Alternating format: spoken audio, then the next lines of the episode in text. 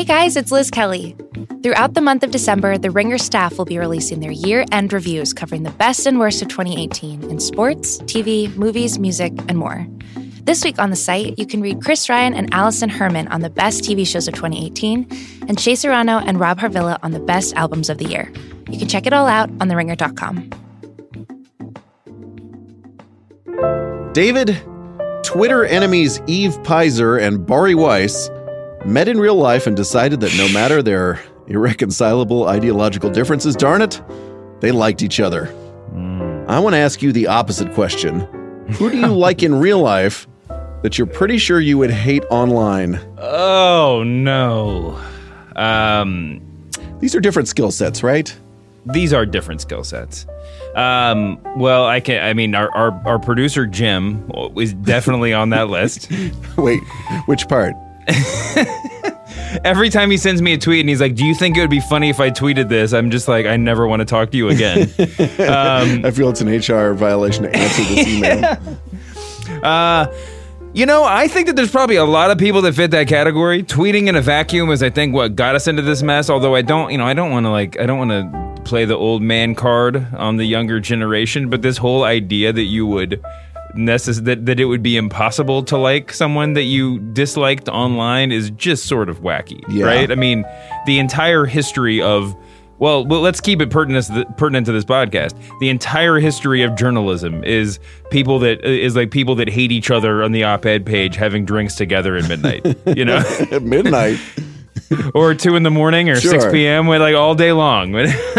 um, but yeah, I, I don't, I don't know. What, what do you think? Well, I mean, it's just different skill sets, right? I mean, if someone was just kind of pumping out a bunch of jokes in front of me that kind of fit in a nice little template, you know, uh, the feels when dot, dot, dot, you know, if someone's Sure. just giving me a lot of that, I think I would really hate them uh, with yeah. a passion. Oh yeah. Uh, and but I think I would like them, um, you know, online just fine, right? Because I just sort of wanted that little happy pellet uh, to come with. I, I'm trying to think of the Ringer employees who are whose online presence is most like their Twitter, their real life presence.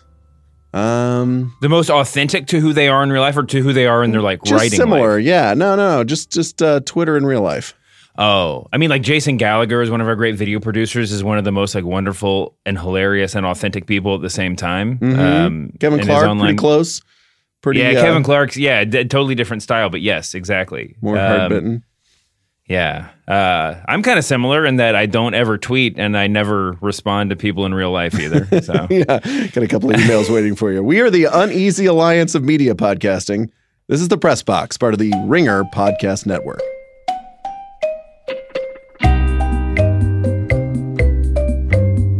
The Press Box is the media podcast where you don't have to worry about what Cam Newton wears to a post-game press conference. We are Bryan Curtis and David Shoemaker of The Ringer. We've got three burning issues to cover today, David. First, let's talk about the death of former President George H.W. Bush and the persistent image of him that was created in the media. Second, we'll talk about yet another player the NFL didn't suspend until TMZ got the video, the curious case of Kansas City Chiefs running back Kareem Hunt. And finally, last week was Russia scandal week in Washington again. And what better person to emerge from the woodwork of collusion than noted conspiracist Jerome Corsi? Corsi's back. We explain. Plus, as always, the overworked Twitter joke of the week. But David, let's start with George Bush, who died Friday at 94. Can we call him George Bush again? Remember when we called him George Bush? And that was it.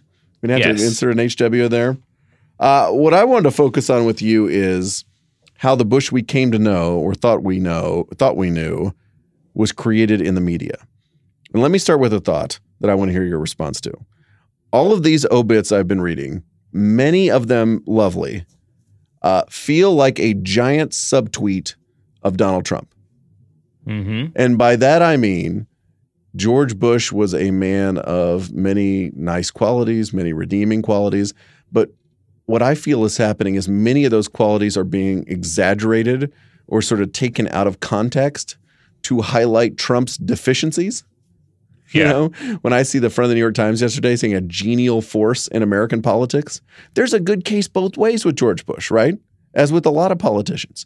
But Mhm. I feel the word genial only gets on the front page of the Times if Donald Trump, who is not genial at all, is president. What do you think of that? I mean, there, there, there are a lot of ways I would think if you were an, like if an alien came down and, and, and took a look at you know the history of the uh, America America's ruling parties and the presidency in real life. I mean, like you know, uh, there's there's uh, the, the case for like the Bush family being the norm is is certainly not you know. I mean, it's it's it's it's hereditary monarchy. You know, I mean, it's the same with the Clintons. It's this is the complaint that people had about you know have had about the presidency um, and I think there's some, you know, it's justifiable. And I, I, I don't know that that that's really what I would go to. I mean, he's necessarily the first president I would go to as like the perfect example of the anti-Trump, but that is sort of what we fall back on. You know, I mean, there's a certain we're we're all we're all we're all you know our our country was born out of the in rebellion of the British throne, and we we still like that sort of thing for some reason. Um, but I do think that there is that that that is the sense in which I mean the very traditional you know northeastern family went to Texas he sort of lived the American dream or at least the American story in that way he had this you know uh, career as a as a as a, as a spy or you know see on the intelligence side and and um, and then you know bred a well-heeled family of future presidents or, or presidential candidates I mean I'm not exactly sure how he's less of a less of a fairy. I mean, fairy tale is not the right word. How he's less of a. I guess he. I guess what I'm trying to say is, it's just as ridiculous for him to be an aspirational figure as Donald Trump. But but yeah. he does. But he does have a certain dignity. I think that that and that's and that's he. He's the sort of person that's uh that's you know. Uh, okay with the fact that that he doesn't know how to check out groceries at the grocery store, and in that sense, in that sense, he is more uh, he, he's he's the sort of president that we wish we had. Well, I just think he's he's a normal. He's in many ways a normal president. Whether sure. you agree with the you know first uh, Gulf War or the tax increase uh, that he passed, or you know his management of the end of the Cold War, I just don't. I just when I see these examples, they just they just tell me George Bush was not particularly unique in a lot of these ways. He just wasn't Trump. Like the one that keeps getting tweeted is that note he left for Bill Clinton when he vacated. Like literally everyone has tweeted this I've, now. I've heard that read 30 times today on the various news channels. So. You know, and and look, there's some, you know, was was George Bush, you know, in in those kinds of he was very good at gestures.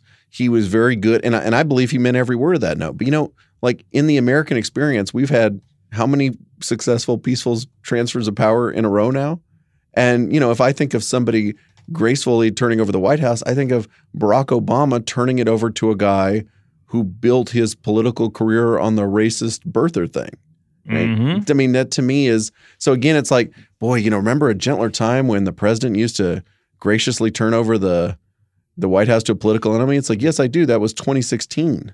I know. That was like I know. That was not that was not long ago. Or the one about him. Um, the other bit we saw was that you know he really liked Dana Carvey. Dana Carvey is making fun of him on TV, and he just represents like we remember that Sarah Palin loved the Tina Fey impression and went on Saturday yes. Night Live right before the election in 2008. Right. Yeah, we all we we know this, right? Like that again and again. There's nothing there. There is that is in a way an admirable quality of George Bush's. It's not abnormal though abnormal is now, and it only it only looks like particularly newsworthy or saintly when you take it completely in a vacuum. Uh, when you, where excuse me, when you don't take it in a vacuum, when you put it against the current occupant of the White House. Well, and there's, but okay, yes, all of that is true, but there's also the element of you know just general passage of time. Yes, um, it rehabilitates everybody, right? It rehabilitates everybody. I mean, it's a miracle that that that former President Bush lived as long as he did. It uh, rehabilitated his son. It certainly, yeah, absolutely. I'll just like uh, we were saying before we came on the air, just start painting dogs, and the world forgives all your sins. But, but that I mean, the letter that he wrote to Bill Clinton that we that you mentioned before was 1993. I mean, that was a long time ago, right? I mean, this ago. is there are listeners of this podcast that may might, might not have been born then, and uh, but yeah, I mean, so that, I mean, it really is. We might as well. I mean, you could we could just play. Jim, can you just play some old violin music and it'll make this seem like a PBS documentary? but like the line, but just the prose seems so archaic. They're like, "You will be our president when you read this note." You know, I wish you well.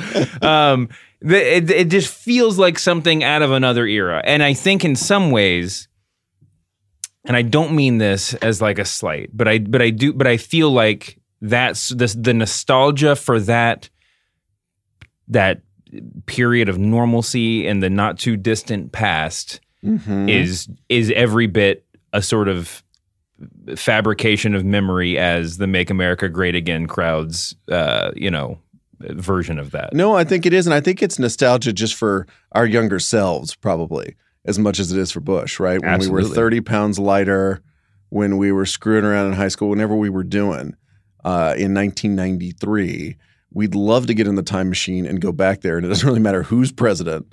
I tell you what, here's my other lukewarm take: if George H. W. Bush was rehabilitated by partially rehabilitated by Donald Trump being president.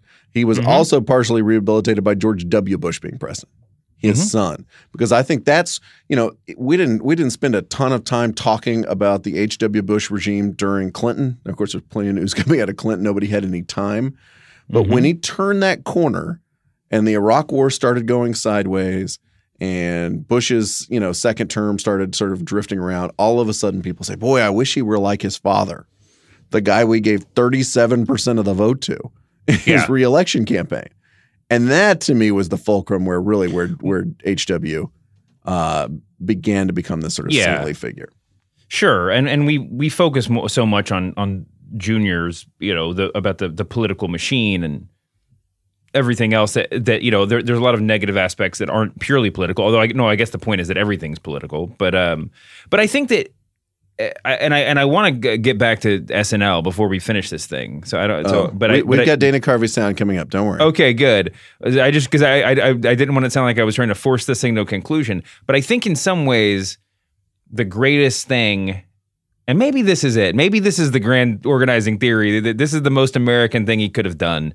But may but but in some ways, like the best thing that George H. W. Bush did was just sort of be a noble failure, right? I mean, not, and, not, and I don't mean that as an insult, but he was a No, he- I like we look this. back at he was a one-term president, which is a great achievement for 99.999% of, you know, humanity and of American Americans anyway. Um, but you know, he he was the vice president before in in the in the Reagan era. Um, he got reelected for a number of reasons, but you know, the the Elected, the yeah. or sorry, he got elected. Right, as a, but but but you know, often seen as the third term of the Reagan presidency. Mhm. He was a good steward of that, you know, for the four years that he got, and then he was defeated by a, you know, I mean, he he was it, it was not an embarrassing campaign. I very clearly, one of my earliest political memories is sitting with my parents on that election night and listening to my dad say, "He looks pretty relieved." You know, when when the whole have, having that part of his that that segment of his life over. That's interesting. Um, you can say what you want to say about his presidency. There are a lot of there's a lot of very reasonable critiques to be made, but that he, you know, that he, I think that he lost the reelection makes it, you know, hard to define his era, hard to define his presidency in the way that we're used to doing it, and um, and I think the the just the sort of situational aspect of where he stood between Clinton and and and Reagan uh, you know, I mean, he was just sort of a literal transitional figure, uh, despite all of the, you know, all that he did accomplish, for better or worse, during his presidency. And I just think that uh, th- there, there's not a lot there. I think for for the popular in the popular imagination, we uh, he he just sort of is is situated there in between those two presidents, and he went on to be, you know, a public figure as all former presidents are. And that's sort of what makes him so lovable is that he was not, you know, he was not his son. He was not Clinton. He certainly wasn't Reagan. Um, and and that sort of makes it easier to for for us to come together in, you know, eulogy. Mm-hmm. No, I think that's exactly right. He had this line when Jon Meacham um, wrote that big, very big and very sort of kind biography of him a couple years ago, where he said he feels like an asterisk, you know, between the glory of Reagan um, and Clinton, and that was his that was his word, an asterisk. And I thought it was just a kind of a fascinating sort of moment, and and and you know, he he said that late in his life. I don't think he would have said that earlier in his life but he clearly what you're what you're saying i think rightly is the noble failure gave him this kind of kindliness and kind of you know probably helped him historically um, he certainly didn't view it that way he was still smarting over 1992 couple of other vintage media uh, image making moments david Let me direct you to the cover of the October 29th, 1987 cover of Newsweek, which I have dumped into our Google Docs here. Headline was Fighting the Wimp Factor. Uh, it showed him driving a boat. this is back when Newsweek could uh, rule the world. By the way, the, the second headline on Newsweek is the latest on cholesterol, how to head off heart disease. One of the great Hardy perennial stories of a weekly news magazine. Um, George W. Bush was kind of his dad's consigliere in the 88 campaign, and he had actually brokered this piece, this profile, which is Uh-huh. right when uh, Poppy Bush announced he was running for president. And he saw the cover came out. He, of course, they of course had no idea the wimp factor was going to be on the cover. And W wrote in his memoir later, I couldn't believe it. The magazine was insinuating that my father, a World War II bomber pilot, was a wimp. Uh, he calls Newsweek. I railed about editors and hung up. Uh, from then on, I was suspicious of political journalists and their unseen editors. So, if we want to know, we've been talking a lot about the press and presidents lately. The, that, I believe, was George W. Bush's uh, moment where he was done with the press. Uh, another one that I think kind of locked an image of Bush. Ann Richards in the into the public mind. Ann Richards, 1988 Democratic convention. Jim, can we hear that famous sound? Poor George. He was born with a silver foot in his mouth. It's an amazing line because it it gets two things in there, right? It gets patrician George Bush in there, and then it also gets his propensity for malaprops. Same line. Yeah. Born and it, and it silver also foot in his mouth. I mean, and also it couldn't be. I mean, there, no, there's no no better person in the world to deliver it because there's this because there's the very loud subtext of like this is what a real Texan sounds like. hmm And she's got a big smile on her face, and Yeah, Oh my God, she loved that. Let's talk about Dana Carvey. I read Ben Smith, Major Domo from BuzzFeed, uh, tweeting about how Richard Ben Cramer had locked a lot of Bush in our popular imagination. I would love that to be true. As a fan of what it takes, I have a feeling that Dana Carvey uh, locked in like 95% of what the public thought of Bush on Saturday Night Live.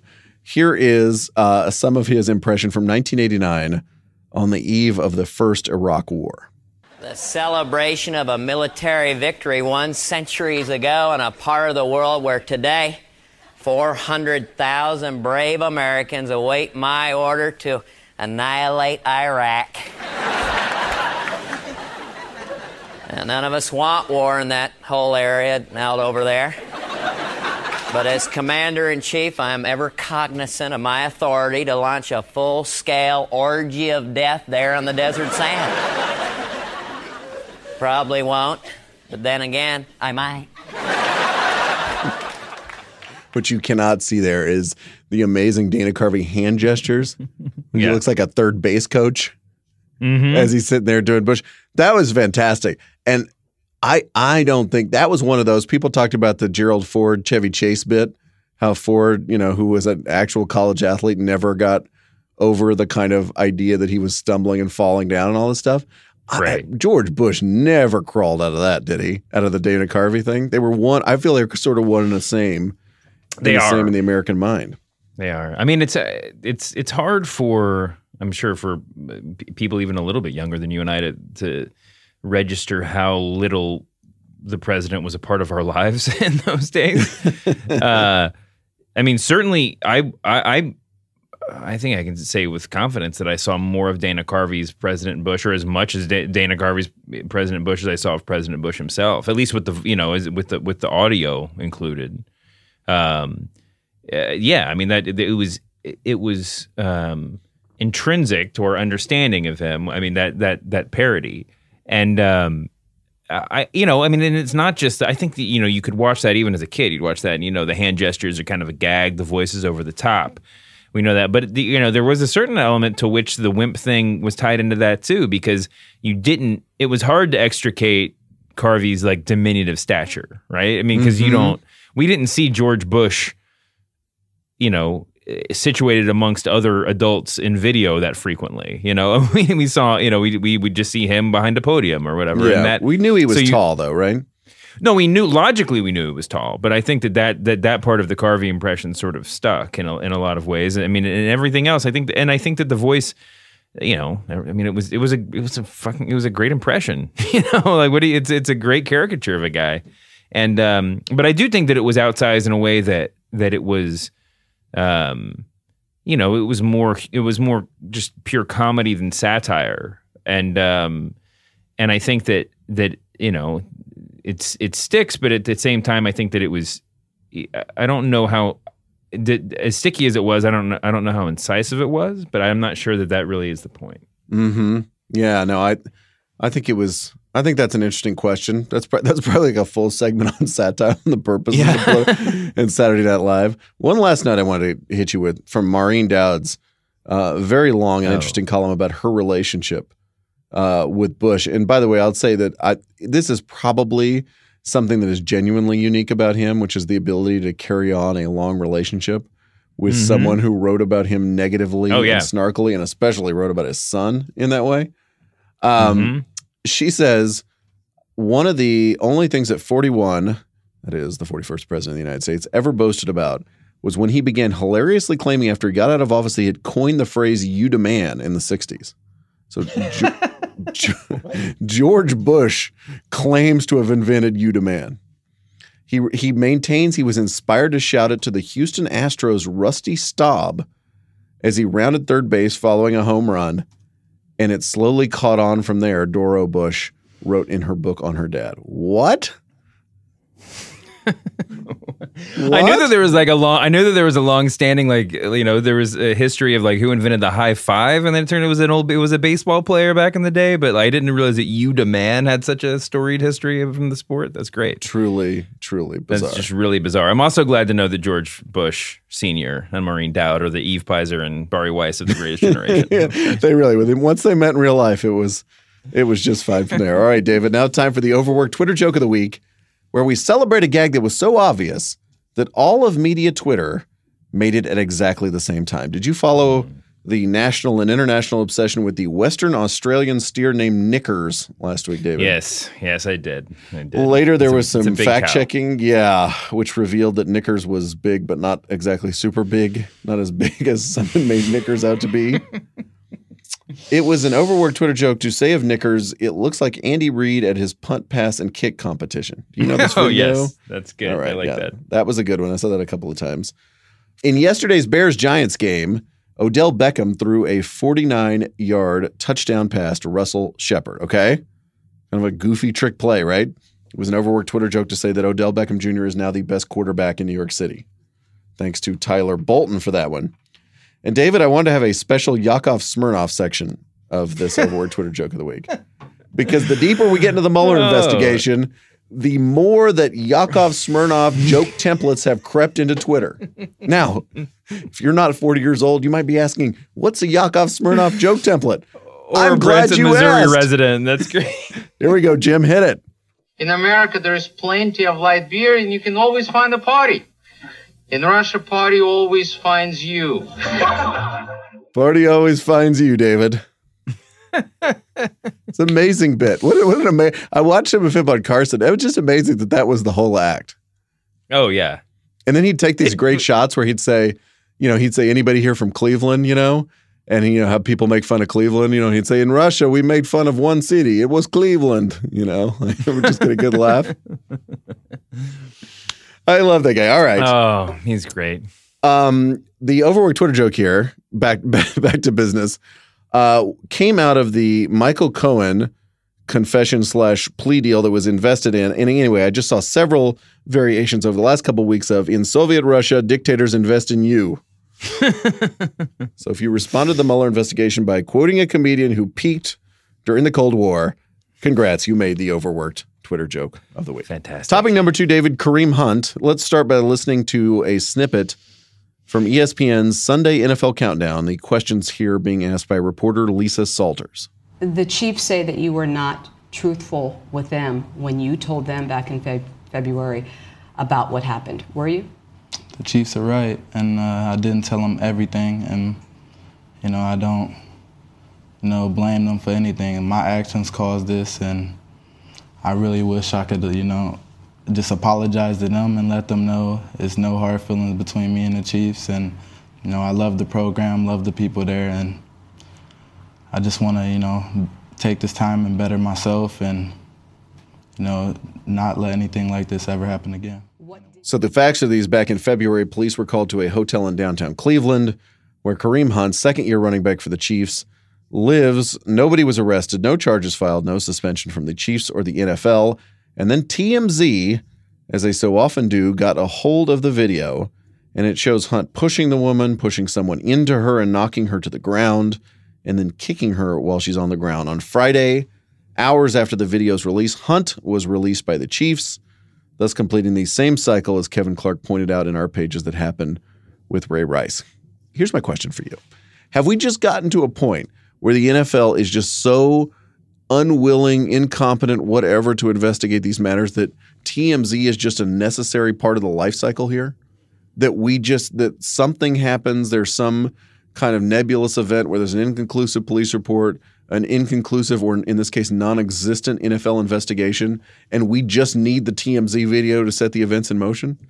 Is that pretty much is that pretty much where we are at this point? Yeah.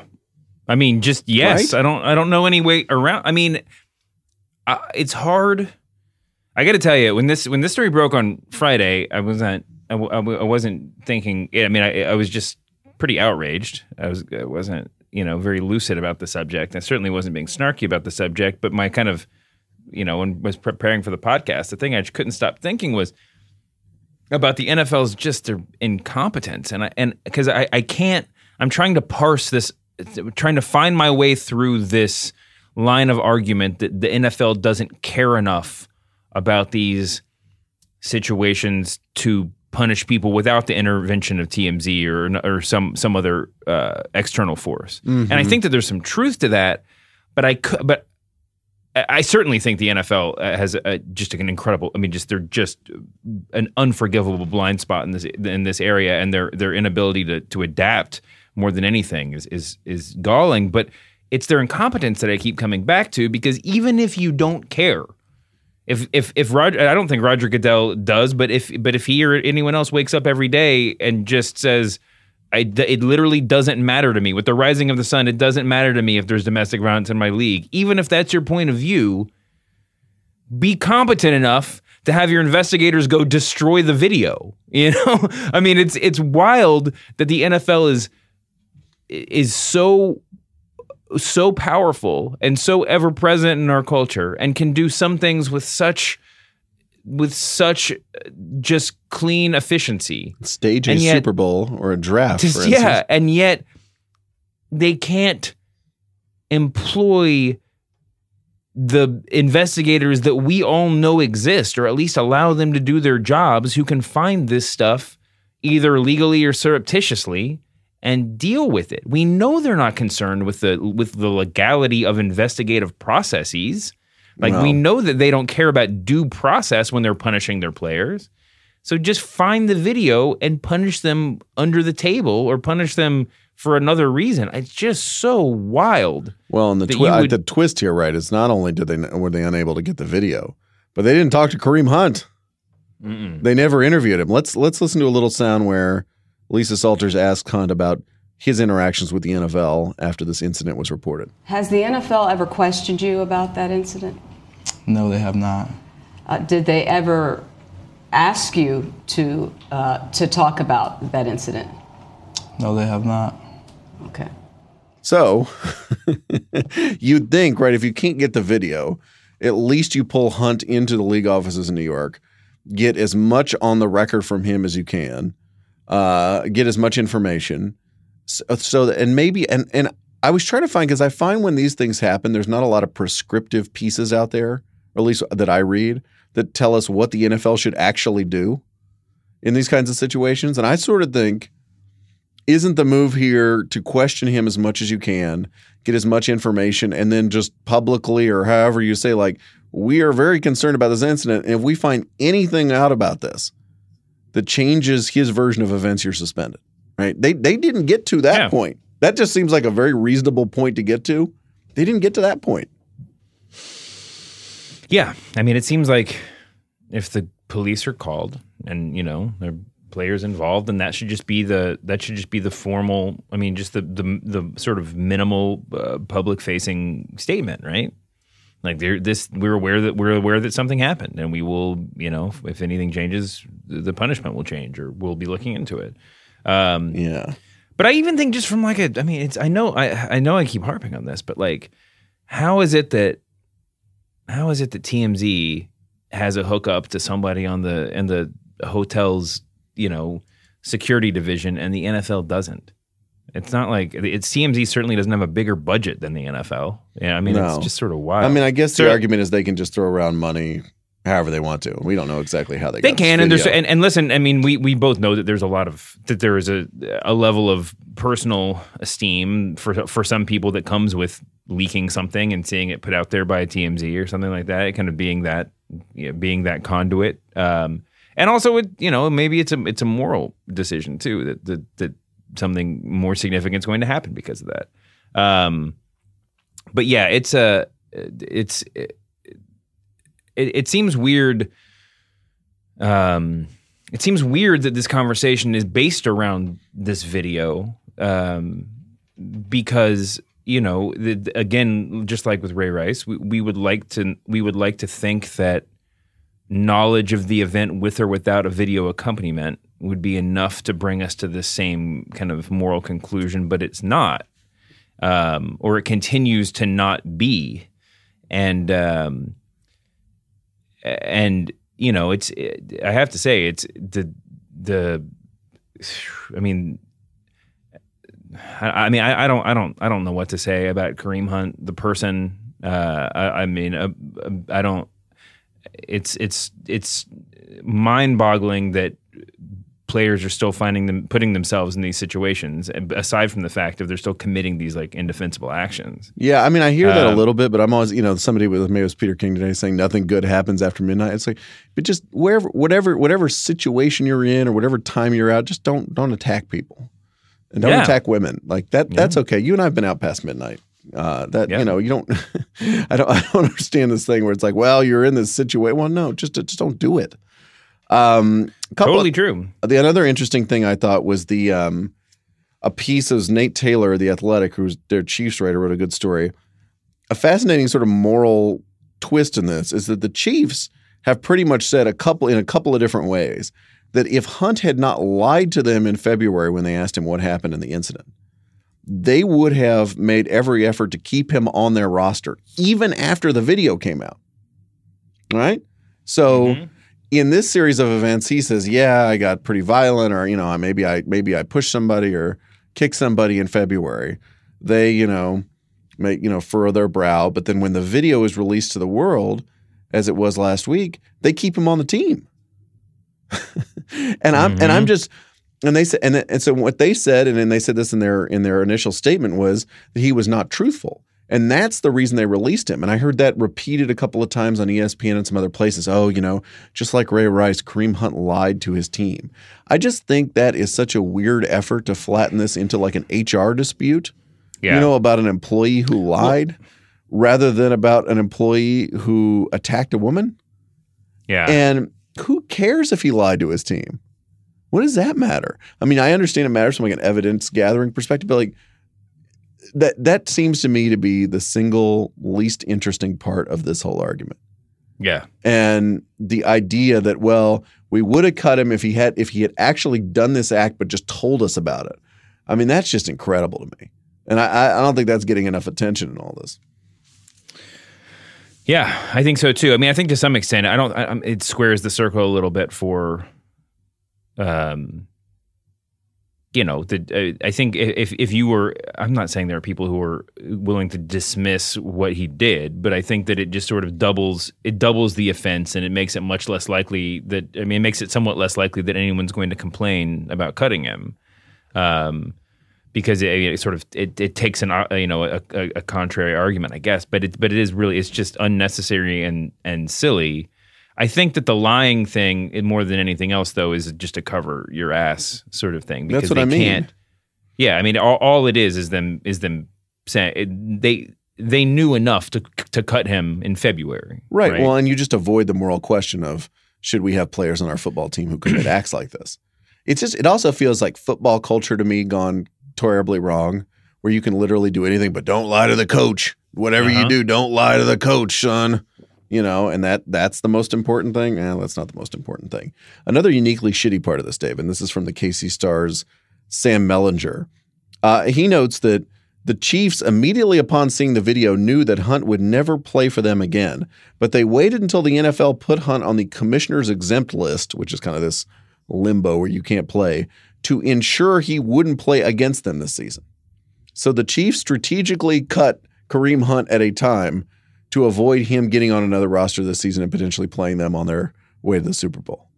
Uh, just, just, just make sure we know that part of this too, because I don't think that's getting enough attention Well- either. Speaking of cynical, Yeah, no, I mean, I don't think you have to be uh, born cynical to to see the ridiculousness of that, and also of the the lying thing that we were just discussing. And I think also, you know, frankly, just the speed with which they reacted in the first place. I don't think they had to see the video. I think it's pretty clear from the snail's pace at which these investigations have gone in the past. It's pretty clear to me, anyway, that that this entire course of action was in place for months, and they were just in case the video came out, they knew exactly what they were going to do. Maybe I'm reading too much into it. Maybe I'm being too cynical. TMZ, America's most trusted news source, uh, reports today, right before as we go on the air, that Kareem Hunt was accused of a nightclub attack in January. This is a separate attack, Yeah, uh, attacking a man this time, and there was another Cleveland, or excuse me, another Kansas City Chiefs player allegedly present. We'll let that sort itself out, but just to just to note, uh, another another reporting scoop for TMZ. All right, David. Topic number three.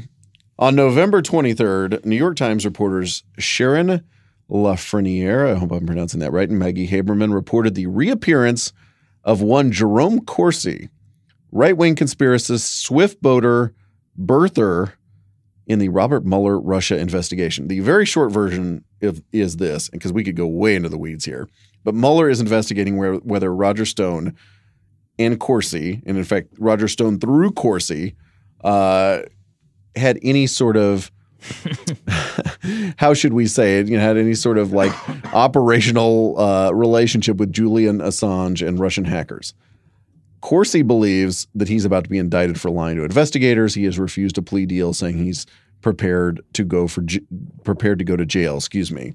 I really enjoyed Eric Lach's piece in the New Yorker.com where he said the irony that someone who spent years making baseless arguments about the illegitimacy of one president, that is Obama, is now the target of a federal investigation that may well undermine the legitimacy of another one is almost too on the nose. And I completely agree with that. And Lach also notes the irony, if you listen to both Stone and Corsi in their public statements here, saying, We didn't actually know anything about this. We were just guessing.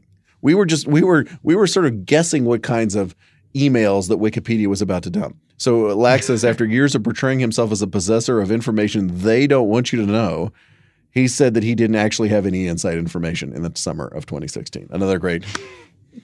What did you make of Jerome Corsi's reappearance? Oh man, um, I love the idea, and that that this like seventy year old guy who just like pops up on YouTube from time to time is somehow just reading the internet tea leaves in a way that no one else around him is. Um, yeah, you know it's funny. I have been, uh, you know, uh, following Corsi for for some time. Um, I mean, since the very beginning of his of his uh, you know appearance in the Obama administration, um, with with with great regularity, I have to admit that I don't know what it was that until this the, until very recently. I was confused. I had I had confused myself about his backstory. I thought that prior to Unfit for Command, where he sw- that where he made the allegation, the Swift boat allegations against presidential candidate John Kerry. Yep. Um, that I thought that he was a respectable or somewhat respectable journalist, or at least an established think tanker up to that point. Yeah, Because- not so much. No, no, and I because I guess this is just shows my naivete.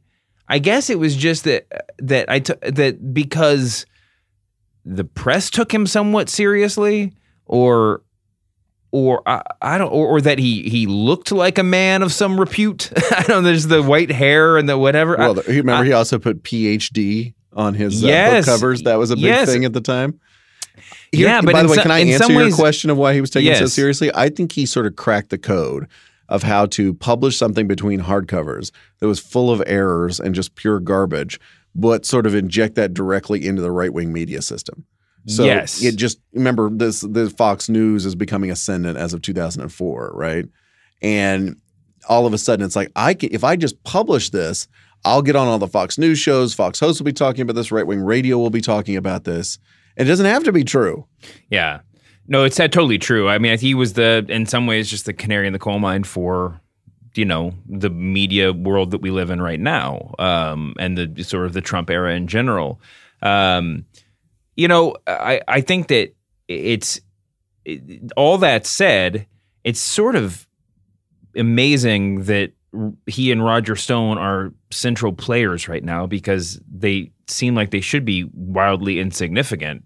To, I mean, when we're talking about a presidential campaign, um, but they are just sort of, you know, they're ju- it's I, I don't I, I don't I, I don't want to make light of what's going on with the Mueller investigation. We have Yeah. a lot more a lot more to go, but they are these just sort of like Rosencrantz and Guildenstern characters that are just like bumbling through this this where, whatever weird moment we're in right now. Oh, totally. And that it's so Trumpian that they would be elevated to this thing or to this stage at this Yeah. point. Yeah, it is. It is truly weird. And by the way, Jerome Corsi, despite telling you he's about to be indicted uh, for lying to investigators, is having a ball. Uh, he's Sure. he's talking to everybody. Interviews with the New York Times, Tucker Carlson. Here's a little bit of Corsi telling Ari Melber what he's willing to do rather than sign Mueller's plea deal. You were offered a plea deal by Bob Mueller's team. That's correct. Why did you reject it? Well, I felt the deal was fraudulent. It required me to lie, and it required me to violate various regulations, and even I thought commit fraud. And I won't do that. I will not lie to keep myself out of jail. And I realized that I could go to jail for the rest of my life. I'm 72 years old. I might die in jail, but I'm still making this decision. Um, one unsavory aspect we should mention here. Speaking of cynicism, watch. I mean, may, may need to be a new semi-regular department here on the press box. Will Sommer over at the Daily Beast notes that though Corsi knew Podesta's emails, John Podesta, Clinton campaign chairman's emails, had been stolen by hackers in 2016. He was telling Mhm. people as late as last year that Democratic National Committee Yeah. staffer Seth Rich had stolen the emails and was mur- murdered in revenge for the heist. So while he was allegedly participating in one conspiracy, he was alleging a completely different conspiracy that was bonkers and fake in the media, which is pretty much I mean that's kind of the that's kind of peak Corsi right there, isn't it? Yeah, I mean, I- I I thought I was that that was that piece is what kind of started our conversation that we're having right now, and and I and I thought it was a really interesting piece, um, probably more so for Roger Stone, um, only because I'm a little bit more confused about his what his like career, you know, what his job is. But I think on the Corsi side, I'm a little bit more forgiving because you know it's not like he one assumes that he doesn't believe most of the conspiracy theories that he's touting, right? I mean, he's he. It's not. It's one thing to call somebody. I mean, there's you know, there's the conspiracy theorist who's just like the guy standing in the in the town square yelling crazy things because he's you know imbalanced. But there's also just the professional conspiracy theorist who makes money off of website Yeah, ads like, oh, this and, is- and YouTube hits and whatever and and this is that's his job. I mean, and a new book, job. by the way, as you pointed out, he's already got a book about this. talking about by the way talking about cracking the code of putting something of you know putting a bunch of like poorly written lies between hardcovers he as someone uh, my speaking of myself who used to design book covers he certainly cracked that code. Like they're not his book covers aren't great but he's got that perfect blend of like uh, of of like you know gothic sans and just like some little like serify thing for his na- serif, serify font for his name to make you feel like you're looking at a proper book even though in this case it could not possibly be a book Do we think Um, it's the same guy who's designing Dinesh D'Souza's movie posters? Oh, I'm sure absolutely. There's like one right wing guy who can make it look just get, enough like a get re- into that market. Yeah. you should do that. I was gonna say you should do that piece, but you actually just want want the business. Uh, David, our our final section here, where I hit you with a couple of quick. We got five minutes left. Can I hit you with a couple of quick headlines? And Yeah. by the way, one of our listeners suggested we call this the kicker. Would that be? Is that is that journal journal? Is that too journalism-y? Yeah, it's got there, there's kickers in sports too. It's a perfect. It it, it, uh, Yeah, it splits the uprights, if you will. That's great. David, the plea deal of Michael Cohen Trump's former attorney, reignited the race that you and I have been tracking now for several months, which is the race to declare the end of the Trump presidency. The facts aren't all in, but I think we very well could look back on this day, November 29th, 2018, as the beginning of the end of the Trump presidency. Then there's our old pal David, Jeffrey Toobin. You may remember his previous entry in this race was August 21st, uh, when he said it may be that the Trump presidency will be divided into the pre and post August 21st periods. Here's Toobin with Anderson Cooper on Friday. You know, today's the first day I actually thought Donald Trump might not finish his term in office. Really? I mean, I think this thing is enormous. And Sooner or later, they're going to be right. if we all just keep declaring that Donald Trump's presidency has finally gotten to the end or the beginning of the end, eventually somebody's going to be right. I mean, just calling it. I mean, I'm gonna, I'm Sure. gonna, I'm gonna, I'm gonna say, I'm gonna say it the day before the election in 2020. I Can could have- be right. Can we have Jim just tweet hour by hour from the uh, press box Twitter account? Just this this is the this is the hour where the, the. Trump presidency ends. So we can just resurface that tweet and delete all the rest. yeah, we'll delete the rest ends. of them. It'll be fine. Another item here Laurel Wamsley, NPR reporter and my former colleague at Slate.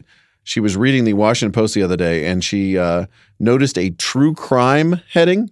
This is above a story. You know, they do those little story headings, uh, Yeah. topic headings that said true crime. And she notices, wait a second, this is a newspaper. So if it's in a newspaper, it's just crime, right? There's no, there is no David Baldacci novel happening in a newspaper. This is not like the, this is not like Charles Dickens where we're serializing something. This is going to be a true story, a true crime. Not necessary. I like that. The um, crazy New York Times story last week about Les Moonves, written by James Stewart, Oh, Rachel yeah. Abrams, and Ellen Gabler. Everyone should go read that. I know the term novelistic quality is overused, but this had the quality of like Elmore Leonard in the sense that you have this fading Hollywood talent manager Yeah. who finds himself in a position to know that Moonves has allegedly committed harassment, if not abuse. And then he starts to prod Moonves to do all these favors for him, including Uh-huh. showing up at his birthday party and giving him a tie so he can impress all his friends and sort of get back into the business. Absolutely incredible. I mean, forget the new accusation against Les Moonves, which is disturbing and, and may, in fact, uh, wind up costing him his giant uh, golden parachute at CBS. Yes. But it, the story, just the human drama of that. I mean, that feels like such a wonderfully wrought piece of Pulp Fiction. I just absolutely loved it. And finally, David, one more for you. This is from CNN's media newsletter. New York Magazine unveiled a brand new homepage on Tuesday.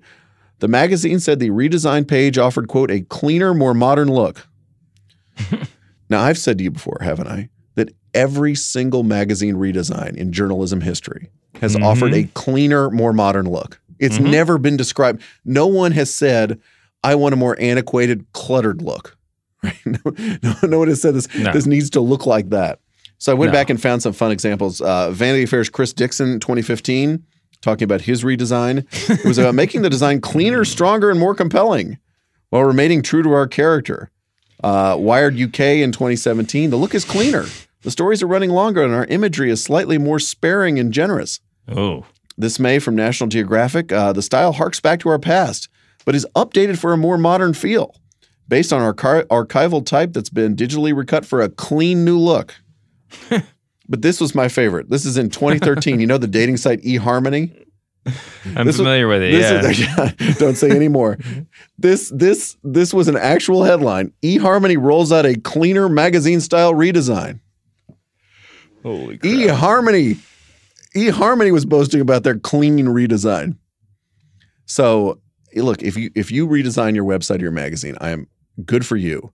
But there's no need to say that it's a clean redesign. We'll just assume that unless you specify otherwise. All right, that's the press box for this week. he is David Shoemaker. The producer is Jim Cunningham. Our research handled by Chris Almeida. More lukewarm takes about the media next week. See you later, David. See you, Bryan.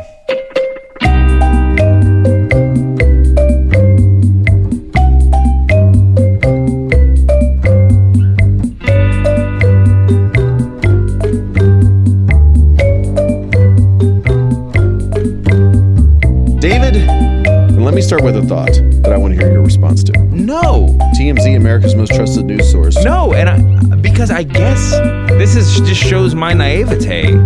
I guess it was just that that I t- that because Party always finds you, David. no one has said, I want a more antiquated, cluttered look. no, no one has said this. No. Like 70 year old guy who just like pops up on YouTube from time to time is somehow. Coined the phrase you da man in the 60s.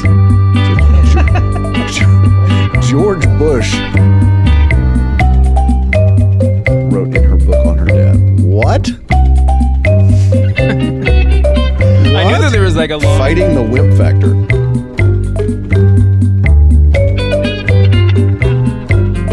Right swift boater, birther. Makes money off of website ads. And Have we just gotten to a point? earliest political memories is sitting with my parents on that election night and listening to my dad say, he looks pretty relieved. So, you'd think, right, if you can't get the video, Great. truly, truly That's bizarre. just really bizarre. I'm also glad to know that you're bumbling through this, this, whatever weird moment we're in right now.